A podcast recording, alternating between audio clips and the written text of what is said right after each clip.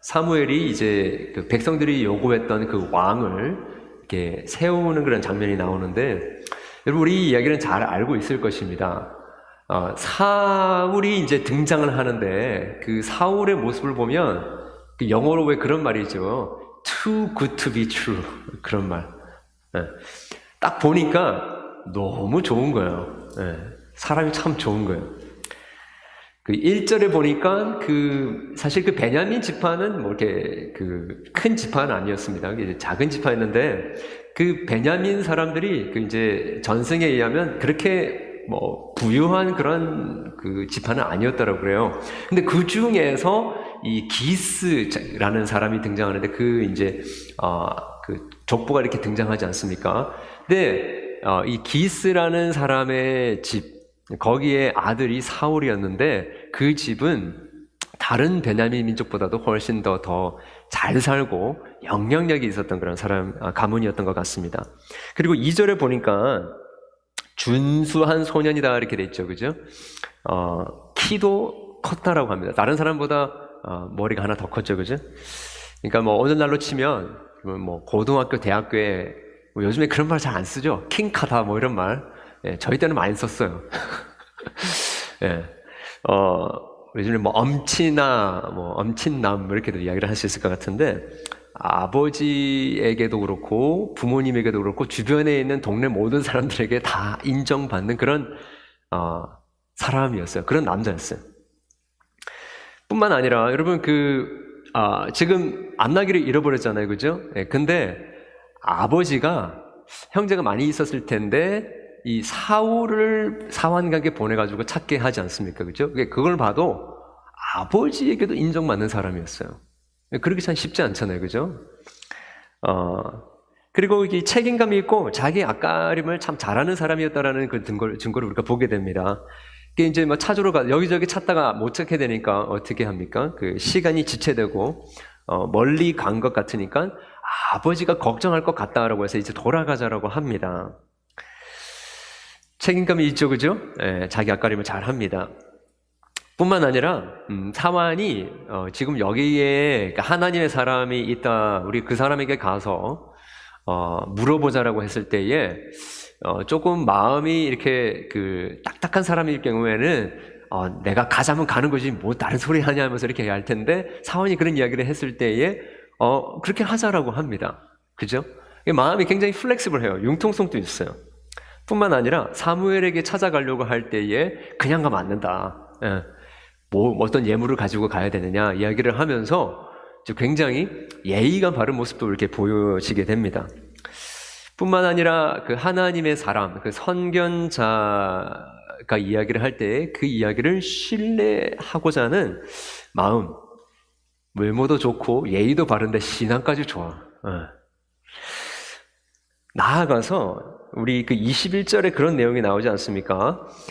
사, 사울이, 아, 사무엘이, 어, 내가 너와 함께, 어, 같이 밥을 먹고, 앞으로 하나님께서 너를 태우, 세우시겠다라는 이야기를 들었을 때에, 뭐라고 이야기합니까? 이십일 절에? 나는 이스라엘 지파의 가장 작은 지파의 베냐민 사람 아닙니까? 예, 또 나의 가족은 베냐민 지파 모든 가족 중에서 가장 미약하지 않습니까? 라고 하면서 굉장히 겸손한 모습까지 보여줬어요. 그렇죠? 어, 그리고 우리 마지막 장면에서 십 장 십육 절에서 이제 숙부, 어, 엉클이죠, 그죠? 엉클에게 이제 그 있었던 일들에 대해서 이야기를 하는데, 어, 그 암나귀에 대해서 이야기한 것은 다 이야기하는데, 나라의 일에 대해서 사무엘이 이야기한 것은 이야기를 안 해요. 그러고 봐서 우리는, 아, 이 사람이 굉장히 신중한 사람이구나라는 거를 알게 됩니다. 그죠? 네. 어, 그렇게 참 어떤 모든 면에서 봤을 때에 야, 정말 준수하고 정말 매력적이고 정말 모든 사람들이 칭찬할 만한 신중하고 겸손하고 또 인내력도 있는 그런 사람이었다라는 걸 알게 됩니다. 근데 거기서 그치는 게 아니라 쭉 벌어지는 일들을 보게 되면 이게 모든 것들이 참 맞아 이렇게 탁탁탁 들어가는 걸 우리가 보게 됩니다. 나귀를 잃어버리죠, 그죠? 그리고 나서 이제 숲 땅에 그 다른 곳에 돌아다니다가 마침 사무엘이 있는 그 숲 땅에 갑니다. 어, 거기에서 가려고 하는데 줄 게 없어요. 그죠? 예물로 드릴 게 없어요. 근데 마침 사환이 주머니에서 은 한 세겔의 사분의 일이 있다라는 거를 발견합니다. 그죠? 그걸 가지고 가죠. 근데 갔는데 사무엘을 어떻게 찾을 것입니까? 근데 마침, 여기 마침이라는 내용이 굉장히 많이 나와요. 마침 물길로 나온 소녀가 있었어요. 그 소녀를 통해서 사무엘이 언제쯤에 올 것이다라는 걸 알게 됩니다. 그죠? 그리고 사무엘이 산당에서 제사를 드리기 위해서 성읍으로 오는 것을 마침 만나요. 거기서 이제 사무엘을 맞닥뜨립니다. 하나님께서 모든 것을 하나의 그 어떤 착오 없이 다 이렇게 어레인지해 나가시는 것을 우리가 보게 되죠. 뿐만 아니라 여러분 우리 구 장 십오 절부터 이렇게 십육 절 이렇게 보게 되면 이제 이미 벌써 하나님께서 사울에게 아, 사무엘에게 이제 베냐민 족속의 한 사람, 청년이 올 것임을 이야기해 주시죠. 그렇죠? 그리고 사울이 딱 나타났을 때에 하나님께서 사무엘에게 이 사람이다. 어, 이 사람을 내가 어, 이스라엘을 하여금 블레셋 사람들의 손에서 건져내는 도구로 사용할 것이다 라고 이야기를 하지 않습니까? 그러니까 하나님께서도 approve, 인정해 주시는 것 같아요. 사무엘을 통해서 하나님께서 말씀을 해 주십니다. 어, 이십 절에 온 이스라엘이 사모하는 자가 누구냐? 너와 내 아버지의 온 집이 아니냐라고 사울에게 이야기를 해 줘요. 뿐만 아니라 이 사무엘이 이 그 사울에게 엄청난 환대를 합니다. 예, 우리가 읽었던 것처럼 잔치를 열고 한 삼십 명의 귀빈이 모였는데 거기에 상석에 앉혀요. 예. 그리고 보관해 두었던 그 초이스 미트, 급상품 그 어, 고기를 가져오, 다, 오, 가져다 주는데 넓적다리를 가져오게 합니다. 그죠? 그거를 다 같이 먹고 어, 그 다음에 이십칠 절에 보니까 하나님의 말씀을 어, 기록되는, 잘 이렇게 기록되어 있지 않았지만 자세하게 설명하는 모습을 우리가 보게 됩니다. 그리고 마침내 어, 프라이빗하긴 하지만 십 장 일 절에 보게 되면 기름을 부어서 어, 그로 하여금 이스라엘 다스리는 자가 되게 합니다. 여러분 어, 구약에서 기름을 붓는다라는 것은 여러분 우리가 잘 알듯이 제가 몇 번 설명드렸죠, 그죠? 어, 기름을 부음을 받은 자가 어, 히브리어로 뭐죠? 네, 메시아입니다. 메시아.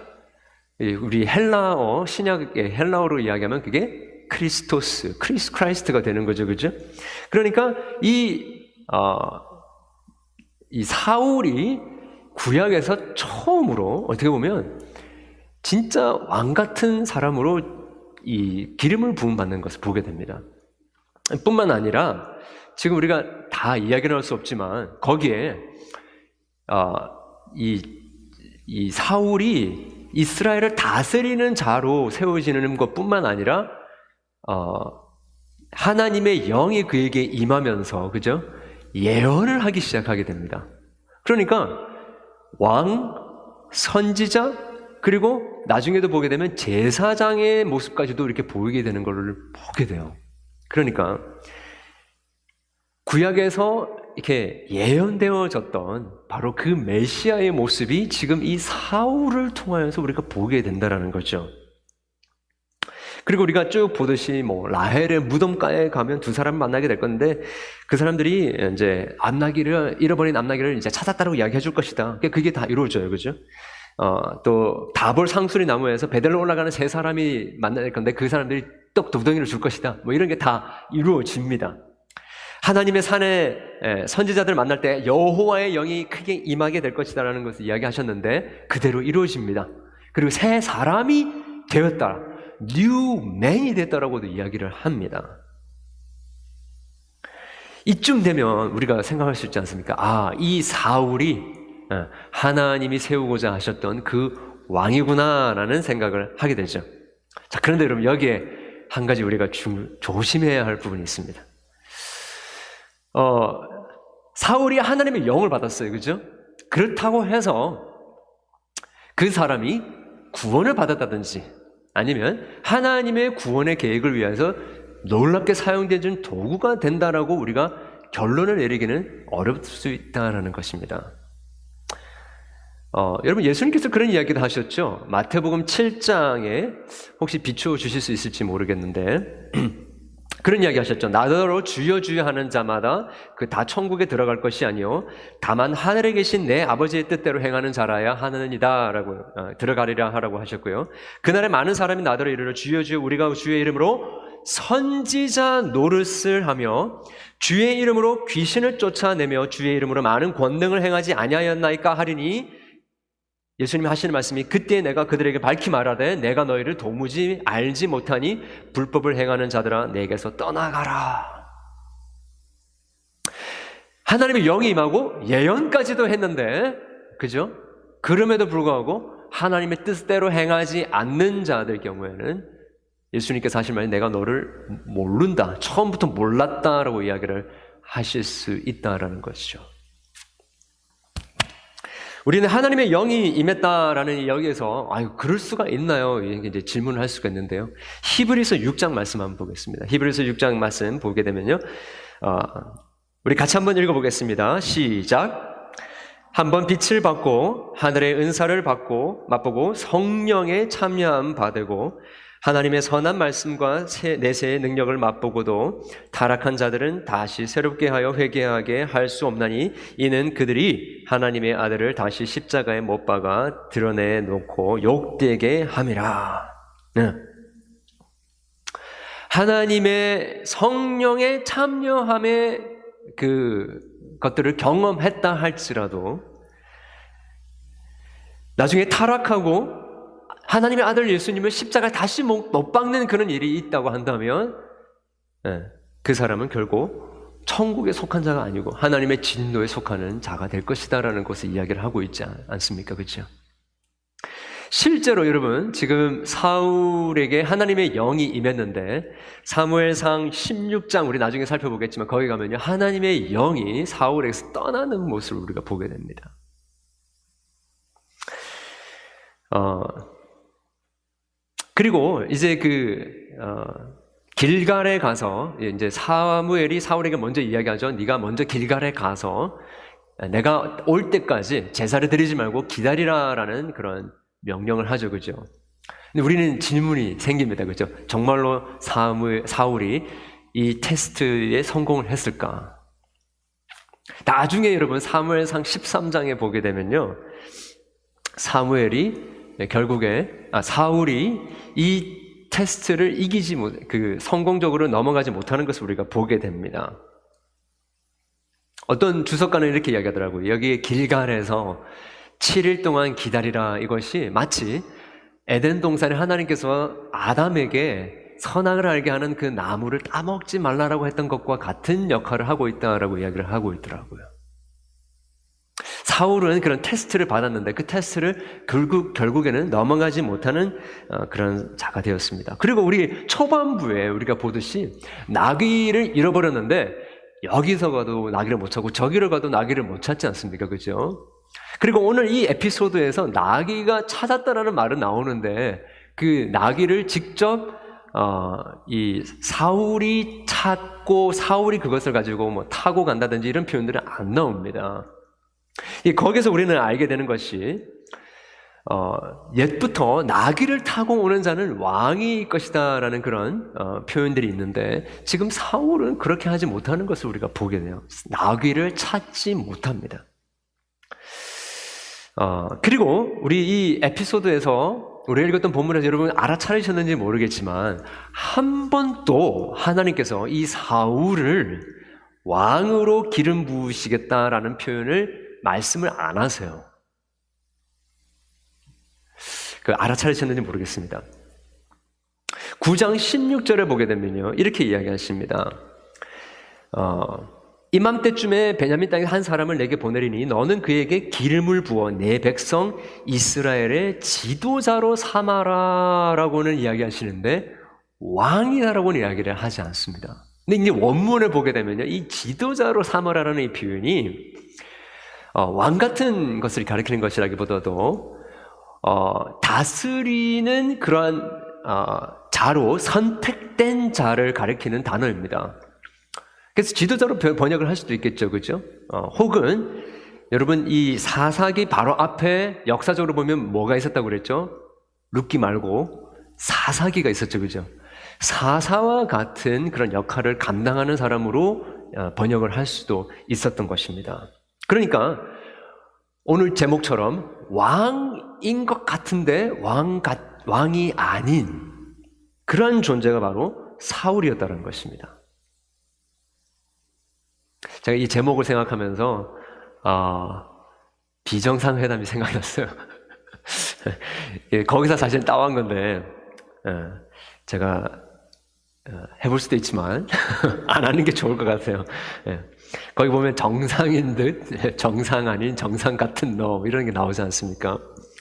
그런 거죠. 왕인 듯 왕 아닌 왕 같은 너가 바로 사울이었습니다. 인간들이 요구해서 얻어내는 것들을 다 어떻게 보면요, 지금 이스라엘 백성들이 요구해서 지금 얻어낸 그 왕이지 않습니까? 그런데 딱 보니까 너무 완벽해. Too good to be true. 그죠? 보기에도 너무 좋고 성품도 좋고 또 하나님께서 모든 것을 다 어레인지 해주시는 모습을 우리가 보게 돼요. 그리고 하나님께서 직접 사무엘을 통하여서 이 사울에게 말씀해 주시고 기름까지 부어주시는 것을 우리가 보게 됩니다. 계획대로 척척 진행되는 것 같아요. 자, 그런데 여러분 그렇게 완벽해 보이는 그 왕 이면에 우리가 어떤 하나님의 계획이 있는지를 볼 수 있는 눈이 우리에게 있어야 합니다. 정말 사울이 하나님이 주시고자 하셨던 왕이었을까요? 어, 여러분 우리가 살아가다 보면 때로는 때로는 우리가 기도한 대로 척척척척 이루어질 때도 있습니다. 계획한 대로 그렇게 이루어질 때가 있습니다. 지금은 다 문제없이 이루어지는 것 같기도 해요. 그렇지만 그 모든 과정 속에서 우리가 하나님을 의지하기보다도 우리가 지난주에 이야기했던 것처럼 우리가 생각할 때에 하나님이 우리에게 이렇게 도와주셔야 됩니다라고 하고 이미 다 정해놓고 그것을 기도할 때에 마치 그것들이 이루어지는 것처럼 보인다 할지라도 우리는 하나님 앞에서 정말 이것이 하나님이 원하시고 기뻐하시는 것이냐 아닌가에 대해서 계속해서 우리가 하나님을 의지하며 나아갈 필요가 있다라는 것입니다. 사람과 방법, 환경의 그런 완벽한 모습들을 우리가 의지를 한다면요, 그 나름대로 찾았고 완벽해 보였던 그것들을 통해서 결국에는 여러분 심각한 갈등과 분쟁과 심각한 어려움에 빠질 수도 있다라는 것을 우리는 기억해야 합니다. 여러분 그 아브라함과 사라에게도 여러분 이런 일이 있었지 않았습니까? 그죠? 하나님께서 분명히 그들에게 약속의 자녀를 주시겠다라고 해 주셨습니다. 그렇죠? 비록 백 세가 넘어서 그죠? 아이를 가지는 것이 불가능했지만 하나님께서 분명히 아들을 주시겠다고 하셨어요. 근데 아들이 안 생기니까 어떻게 합니까? 여종 하가를 데려와가지고 아이를 낳게 하죠. 그 애들이 이름이 뭡니까? 이스마엘. 그 이후에 어떤 일이 벌어졌죠? 아마 아브라함과 사라는 그렇게 생각했을 것입니다. 아, 이 이스마엘이 하나님이 약속하신 그 아들이겠구나. 그 자손이겠구나. 근데 그렇게 했을 때 모든 것이 완벽하게 이루어지는 것 같았을 때에 결국에는 이 이스마엘과 그 아들 이삭 사이에 이 지구상에서 끊이지 않는 갈등과 분쟁의 역사로 일어나는 시발점이 되지 않았습니까? 그런 일들이 우리에게 일어날 수 있다는 것을 오늘 우리 본문이 잘 보여주고 있는 것이죠. 인간들이 요구해서 얻어내는 것들은 다 좋아 보이고 It's too perfect, too good to be true. 완벽해 보이지만 그 이면에는 근본적인 우리 인간이 다 알 수 없는 그 결함이 거기에 숨어 있을 수 있다는 것이죠. 어, 여러분 마지막 부분에 사울이 어, 숙부, 어, 엉클에게 사무엘이 암나귀를 찾았다고 분명히 말했다라고는 했지만 사무엘에게 이야기한 나라의 일에 대해서는 모른다라고 이야기했습니다. 이야기를 안 했습니다. 자, 여기에서 우리는 어, 굉장히 중요한 단서를 발견하게 돼요. 기스도, 사울의 아버지 기스도, 그리고 그 사울의 종도, 또 사울의 고향 사람들도, 그리고 그 당시 이스라엘 백성들도 다 지금 어떤 일이 벌어지고 있는지 알고 있는 사람이 아무도 없었습니다. 심지어 여러분 어떤 의미에서는 사울도 지금 무슨 일이 벌어지고 있는지 알지 못했다라고 해도 여러분 과언이 아닐 것 같아요. 사무엘을 통해서 하나님의 말씀을 듣기는 했지만 사울은 정확하게 하나님이 무엇을 말씀하시는지 모르고 있는 것 같아요. 숙부에게 나라의 일을 이야기 안 한 것은 어쩌면 그런 의미에서 이해가 될 만합니다. 이렇게 여러분 어떻게 보면 오늘 스토리가 시크릿, 이 비밀로 가려진 채 끝나는 것 같아요. 자, 그런데 여러분 아이러니하게도요, 오늘 우리가 읽었던 그 긴 본문에서 제일 많이 나오는 동사 중에 하나가 뭐냐 하면 찾았다라는 표현입니다. 나타났다 혹은 만났다라는 표현입니다. 이게 같은 그 어근에서 시작된 건데요, 발견했다, 만났다, 찾았다, 보았다 이런 걸로 이렇게 번역될 수 있는 단어입니다. 이 표현이 제일 많이 나오고 있어요. 구 장 사 절 같은 경우에는 암나귀를 찾지 못했다, 그리고 종이 선지자들에게 줄 돈을 찾았다, 발견했다 이렇게 이야기하고요, 사울과 종은 물 기르러 오는 소년을 만났다 했는데 그게 똑같은 단어예요. 그 소년은 선지자를 발견하기 위해서 서둘러 올라가라라고 이야기하고요, 선견자 사무엘을 마침내 사무, 사울이 그리고 그 종이 발견합니다, 만납니다. 그리고 사무엘은 잃어버린 나귀는 찾았으니 걱정하지 말라라는 말을 듣죠, 그죠? 말을 합니다. 그리고 다볼 상수리 나무 아래에서 세 사람이 사울을 마, 만나요, 발견해요. 그리고 하나님의 도우심으로 사울은 하나님이 주시는 기회를 발견합니다. 그리고 사울은 숙부에게 나귀를 찾았다라고 이야기를 하죠. 참 여러분 아이러니하게도 하나님의 꿈, 하나님의 그 계획이 숨겨진 것 같은데 거기에 발견했다, 만났다라는 표현이 제일 많이 나오고 있어요. 뭘 이야기하고 싶었던 건가요? 모든 것이 완벽해 보이는데 정작 하나님의 확실한 계획은 드러나지 않는 것 같아요. 모든 것이 완벽해 보이는 사울의 그 모습 이면에 치명적인 그 어, 결점이 숨겨져 있다는 것을 우리가 보게 됩니다. 하나님도 인정하는 것 같고 하나님의 사람들도 인정하는 것 같고 하나님의 뜻이 마치 발견된 것 같은 느낌이 들지만 사울은 성경 역사 속에서 가장 미스테리하고 가장 역설적이고 가장 불행하고 가장 불의하고 불안한 인생의 대명사가 아닌가라는 생각을 하게 됩니다. 어, 여러분 우리가 이렇게 신앙생활 하면서 완벽해 보이고 아 이것이 하나님이 주시는 축복인 것처럼 여겨지는 것들이 보일 수가 있어요. 기름 부음 받은 자, 즉 메시아 그리스도, 이게 그리스도 아니야 라고 생각하게 할 만한 것들이 우리에게 있을 수 있다라는 거예요. 그런데 구약 성경에도 그랬고 신약 성경에도 보면 이 거짓 메시아, 적 그리스도를 너희가 경계해라 라는 표현들이 계속 나오고 있습니다. 우리 예를 들어서 요한 일서 사 장 한번 볼까요? 요한 일서 사 장 우리 한번 같이 한번 읽어보겠습니다. 자, 시작. 사랑하는 자들아, 영을 다 믿지 말고 오직 영들이 하나님께 속하였나 분별하라. 많은 거짓 선지자가 세상에 나왔습니다. 이로써 너희가 하나님의 영을 알지니 곧 예수 그리스도께서 육체로 오신 것을 시인하는 영마다 하나님께 속한 것이요 예수를 시인하는 하지 않는 영마다 하나님께 속하지 아니하니 이것이 곧 적그리스도의 영이니라. 오리라 한 말을 너희가 들었거니와 지금 벌써 세상에 있느니라. 이 적그리스도를 조심하라라는 것이죠. 분별하라라는 것입니다.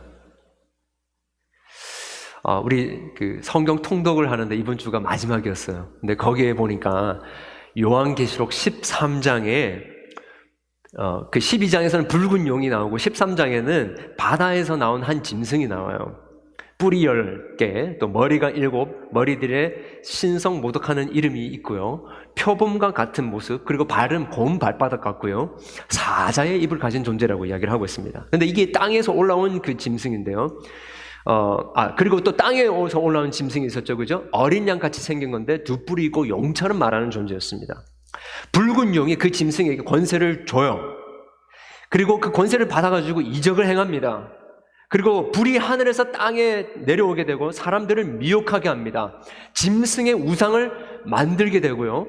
그 우상에게 경배하지 않는 자들을 다 죽이게 합니다. 그리고 그 이마에 표를 줘요. 그 짐승의 표가 뭐냐 하면 육백육십육이다라는 숫자를 줍니다. 많은 분들이 육백육십육이 무슨 말입니까? 라고 하는데요. 이런 거예요. 성경에 보면 완전 숫자가 칠입니다. 그래서 사실은 칠, 칠, 칠이 오실 메시아 예수 그리스도를 가리키는 겁니다. 그런데 육백육십육이라는 숫자는 완벽한 예수 그리스도가 되고 싶은데 흉내만 낼 뿐이지 왕은 아닌데 왕 같은 존재로 왕노릇 하는 사람을 이야기는 하는 거예요.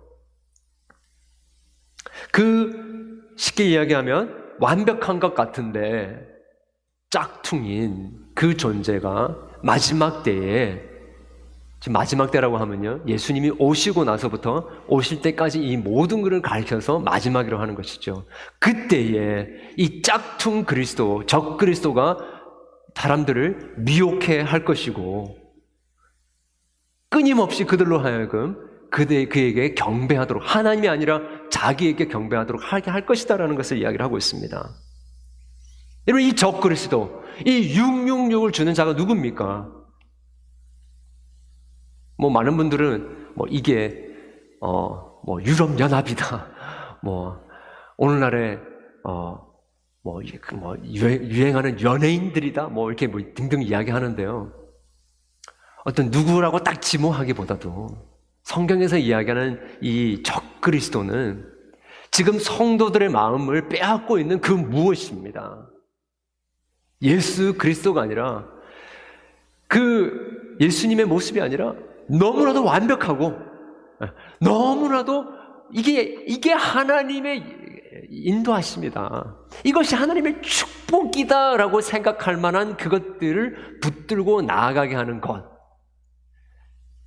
그것이 물질적인 성공이 되었던, 그것이 우리의 안락함이 되었던, 우리의 건강이 되었던, 사랑하는 사람이 되었던, 심지어 우리의 가정, 굉장히 좋아 보이고 아름다워 보이고 반짝거리는 것들이 있다 할지라도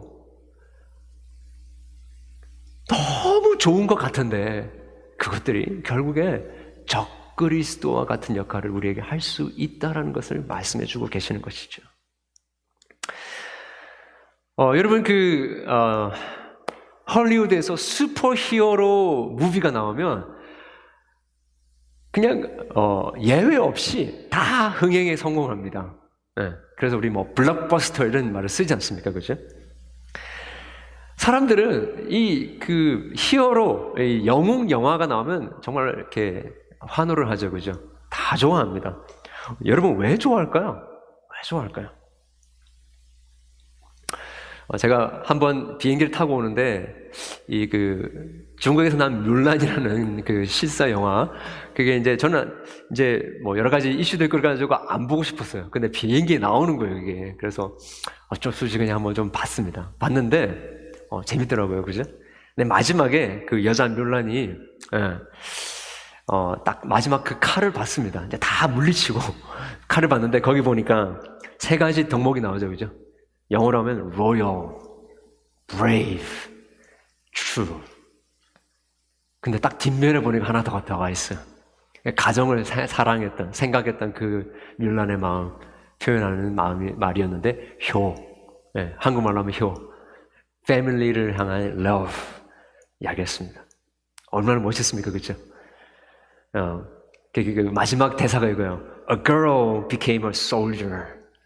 A soldier became a leader. And a leader became a legend. 딱 그렇게 끝납니다. 아, 멋있죠, 그죠? 사람들 그렇게 지금 어려운 우리의 상황 속에서 마치 우리가 어, 바라고 소망하는 것들을 이루어줄 수 있는 어떤 누군가를 늘 바라고 소망하는 것 같아요. 이런 모든 덕목들을 다 갖춘 그 어떤 사람을 바라는 거죠. 자기들이 원하는 그 꿈을 이루어줄 수 있는 것 같아요. 그 사람이 있으면. 여러분, 참 신기한 거는요, 어, 헬라 히랍의 그 신들의 모습을 보면요, 그 세, 그때 당시의 사람들의 모습을 많이 닮아 있어요. 그리고 여러분, 우리가 잘 아는 그 힌두교의 신들을 보면요, 조금 이상한 모습이지만 자기들이 원하는 것들을 다 거기에다가 투영하는 것들을 우리가 보게 됩니다. 여러분, 이게 세상이 사람들이 만든 그 우상들의 특징 아니겠습니까? 왜 그것들을 만듭니까? 자기들이 이루고 싶은 것을 거기다가 투영해가지고 그것들을 만들어 놓는 거죠. 그것들이 이루어지기 원합니다. 완벽한 그 그림이 이루어지기 원합니다라고 하는 거죠. 여러분, 이게 이스라엘 백성들이 광야에서 모세가 안 내려오니까, 신에서 안, 내려, 안 내려오니까 만든 금송아지와 같은 거 아니겠습니까? 금송아지를 만들어 놓고 이게 우리를 인도할 하, 여호와 하나님이십니다 라고 한 거 아닙니까? 그런 거죠.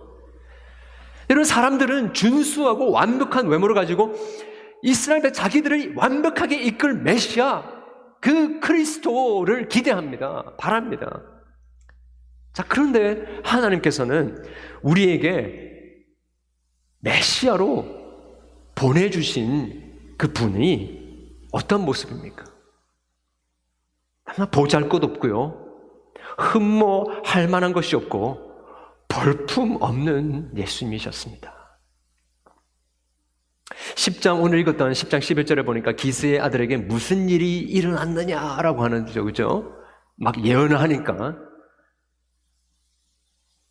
사울도 선지자들 중에 있느냐? 근데 이런 비슷한 말을 예수님이 들으세요. 나사렛에서 무슨 선한 것이 나겠느냐라는 말을 듣지 않습니까? 여러분, 예수님이 어디서, 어디에 오셨습니까? 예루살렘 궁전에 오신 거 아니죠. 베들레헴 마구간에서 태어나셨습니다. 그 멋지게 승리의 깃발을 들고 들어오는 어, 개선 장군, 어, 멋진 장군의 모습이 아니라 어떤 모습요? 두들겨 맞고 침뱉음을 당하고 채찍에 맞아 피범벅이 되었고, 그 피로 먹는 그 눈을 늘 하늘을 쳐다보시면서 엘리 엘리 라바 사박다니, 나의 하나님 나의 하나님 어찌하여 나를 버리시나이까 라는 절규를 외쳤던 분이셨습니다. 너무나 그렇게 외롭게 벌거벗은 모습으로 처참하게 십자가에 달려 돌아가시는 분이 바로 하나님께서 우리에게 그리스도, 기름 부음 받은 자, 구원자로 주신 분이시에요. 그분이 여러분의 구원자, 히어로를 여러분 받아들이고 싶으십니까? 저는 그런 생각을 했었어요. 젊을 때, 어, 대학생 때, 아니 나를 구원하시는 구원자로 오시는 분이시면 제가 바라는 그 모든 것들을 다 이루실 만한 분으로 오셔야지, 왜 이렇게 십자가에서 죽으시는 모습으로, 처참한 모습으로 우리에게 오셨어야 됩니까? 이해가 잘 안 됐습니다. 여러분, 어떠십니까? 정말 십자가에서 죽으시고 멸시받으시고 처참하게 하나님 앞에 버림을 받으시는 그 예수님이 여러분이 기대했던 그 메시아세요? 아니면 사울과 같은 엄친남, 완벽한 모습의 사람이 여러분이 원하는 메시아이십니까?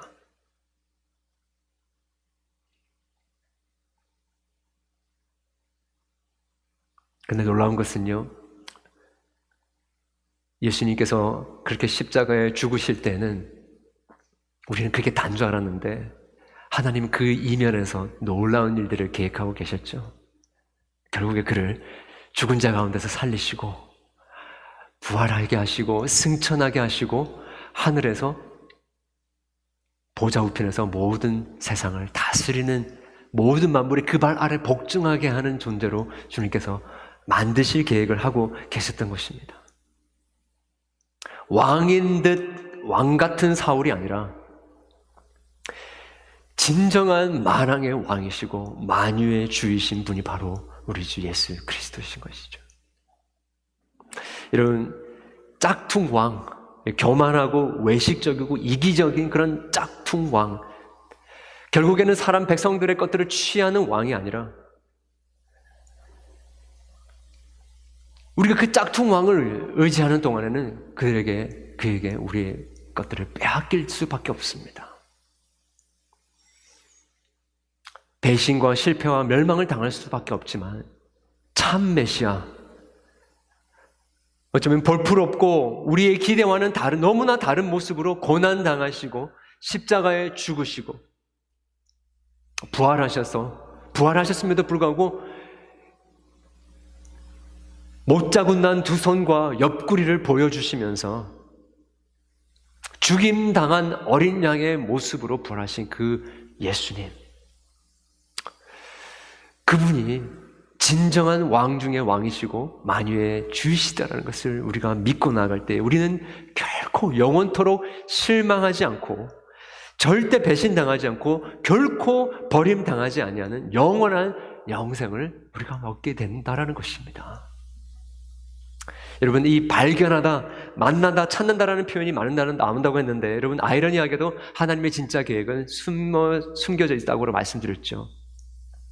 하나님께서 이스라엘 백성들과 제사장들이 원하는, 원해서 그들에게 원하는 왕을 세우는 것 같지만 하나님께서는 배후에서 정말 하나님의 마음에 합당한 왕을 준비하고 계셨습니다. 진정한 기름 부음 받은 자, 참 그리스도를 일으키실 준비를 하고 계셨던 것이죠. 사랑하는 여러분, 너무 완벽해 보이는 상황이나 조건이나 영웅 같은 존재를 의지하지 않으시기를 바랍니다. 하나님은 전혀 아닐 것 같고 가능성이 없어 보이는 그곳에서 당신의 메시아, 독생자 예수 그리스도를 우리에게 보내주셨습니다. 도저히 가능성이 없어 보이는 그 죽음과 절망과 고통의 십자가에서 저와 여러분을 위한 구원을 이루어 주신 것입니다. 여러분, 반짝이는 모든 것이 다 보석이 아닙니다. 그렇죠? 오히려 우리가 아까 불렀던 그 찬양처럼 땅에 짓밟히고 버림받고 사람들에게 멸시받고 천시받고 어둡고 초라한 그곳에 하나님이 가장 아름답게 보셨던 그 장미가 밟혀져 있을 수 있다는 것이죠. 그래서 우리는 더 이상 육체의 것들, 화려하고 사람들에게 인정받는 것들, 그런 것들로 자랑하지 말고 오히려 우리의, 사도 바울이 이야기한 것처럼 오히려 우리의 약함을 자랑하고요, 무엇보다 우리가 영원토록 자랑할 것은, 영원토록 찬양하고 높일 것은 예수 그리스도, 그냥 예수, 예수님이 아니라 십자가에서 죽으신 예수 그리스도를 자랑합니다. 그분을 사랑합니다. 그분이 나에게 가장 소중한 존재입니다. 그렇게 고백하게 되는 그런 놀라운 기적들이 우리에게 일어나고요, 왕인 듯 왕이 아닌 왕 같은 사울을 의지하지 말고 만왕의 왕이시고 만유의 주이신 진정한 왕이신 예수 그리스도 앞에 나아가서 그분이 우리에게 예배해 주신 모든 것들 가운데, 모든 어그러지고 망가지고 제대로 움직여지지 않는 것 같고 이루어지지 않는 것들 상황 속에서 말도 되지 않는 그런 역설적인 상황 속에서, 모든 것이 숨겨진 상황 속에서 하나님의 선한 계획들을 이루어 가시는 우리의 자녀들이 원하는 대로 되지 않는다 할지라도, 우리 자녀가 장애가 있다고 할지라도, 내가 원했던 계획대로 내 인생이 풀려지지 않는다 할지라도 그 이면 속에 하나님의 놀라운 구원의 계획을 이루어 가시고, 이미 벌써 십자가라는 이 세상에서 가장 말도 안 되는 처참한 상황 속에서도 부활을 통해서 하나님 진정한 구원을 이루시니 그 하나님을 믿고, 그렇게 참된 크리스찬으로서 모든 상황 속에서 주님을 높이며 주님을 찬양하며 주님의 왕의 왕 되심을 인정하는 주님의 나라의 시민으로 살아가는 저와 여러분 되시기를 주님의 이름으로 축원합니다.